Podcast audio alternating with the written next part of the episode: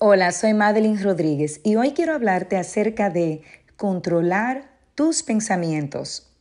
Capturar tus pensamientos requiere quietud, algo que para la mayoría de las personas es casi imposible porque nunca tienen tiempo. Y mientras no tengamos tiempo para orar, nuestros pensamientos, emociones y sentimientos nos guiarán al desequilibrio mental descontrol y a cometer muchos errores. Versículo para meditar. Segunda de Corintios 10:5. Derribando argumentos y toda altivez que se levanta contra el conocimiento de Dios y llevando cautivo todo pensamiento a la obediencia a Cristo.